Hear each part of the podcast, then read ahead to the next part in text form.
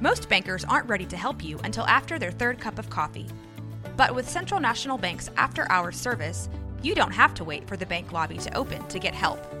You can contact us from 6 to 8:30 in the morning or from 5 to 10 in the evening, and we'll connect you to a real, live, local person who can answer questions and fix problems 7 days a week. Bank different. Bank Central. Central National Bank. Member FDIC.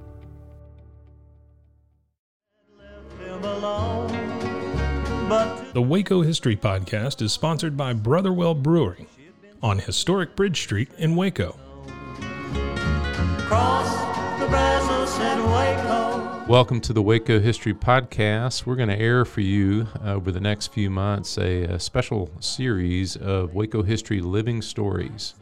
Uh, these were segments that were originally aired on KWBU here in Waco.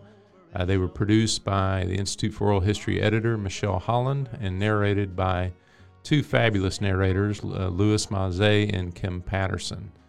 And so these highlight oral histories from the collection of the Institute for Oral History at Baylor University, which I direct, which has been around since 1970 and has over a thousand interviews related to Waco and McLennan County history. And we're happy to highlight those here.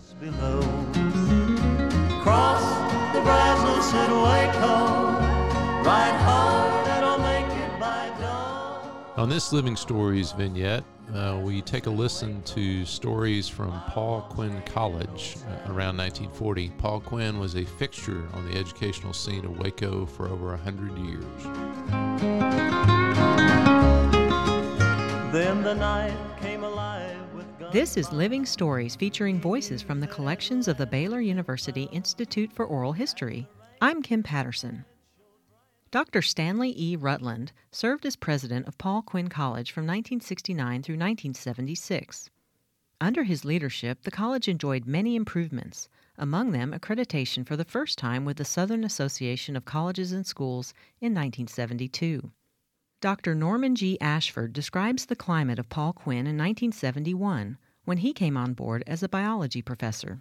I remember well one time where we had a meeting in the evening where we were going over the accreditation procedures and the, the required uh, reports, etc.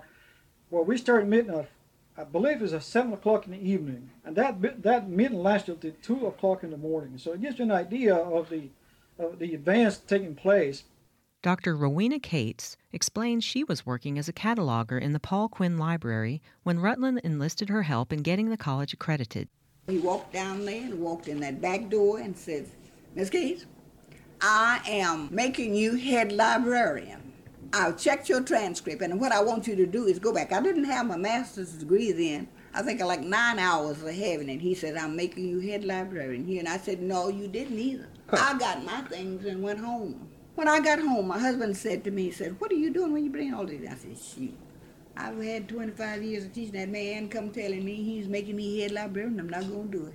He didn't say a word, but he looked at me and he continued. We were having dinner. And he said, Well, can you do it? I said, Yes, I can do it, but I'm not going to. I'm going to sit down and draw my teacher retirement when I get older. He said, I believe if I were you and those old people paid 10 cents a brick to build some of those buildings there when they were built. And um, you can do just that little bit of thing, and you don't want to do it. I'd be if I were you, I believe I'd go do it. I didn't do a thing but get all my things, put them back in my car, and brought them, come back over to Paul Quinn and sit mm-hmm. down. Although reluctant at first, Cates took over the task at hand with gusto.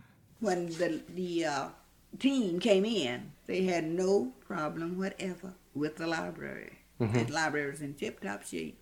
I see. But I tell you, Dr. Rutland was a man that if you would work with him, he, he was a learned man. I dare say he is one of the best presidents I've ever seen because he went, he went to each department to find out what was needed, what was lacking. And if they had to have money, he went somewhere and got mm-hmm. it. The people here in Waco didn't like him too much because at first because they said he stayed on the plane too much going places. Mm-hmm. But when he went some places, went those places, he brought something back with him. I see. And he was able to see, and he knew how to meet the needs of Paul Quinn College, mm-hmm. and he did it. Paul Quinn College left Waco in 1990 and moved into the former Bishop College campus in Dallas. In 2009, SACS revoked Paul Quinn's accreditation, but two years later, the college attained membership with another accrediting agency, Transnational Association of Christian Colleges and Schools. For program transcripts or more information about the Institute for Oral History, visit baylor.edu slash living stories.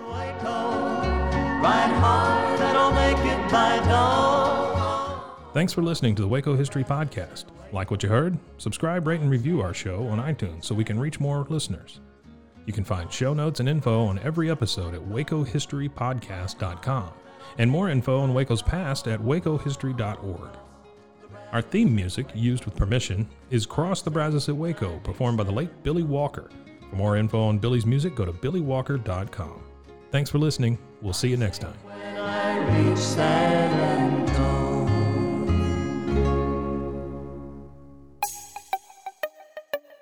This has been a Rogue Media podcast.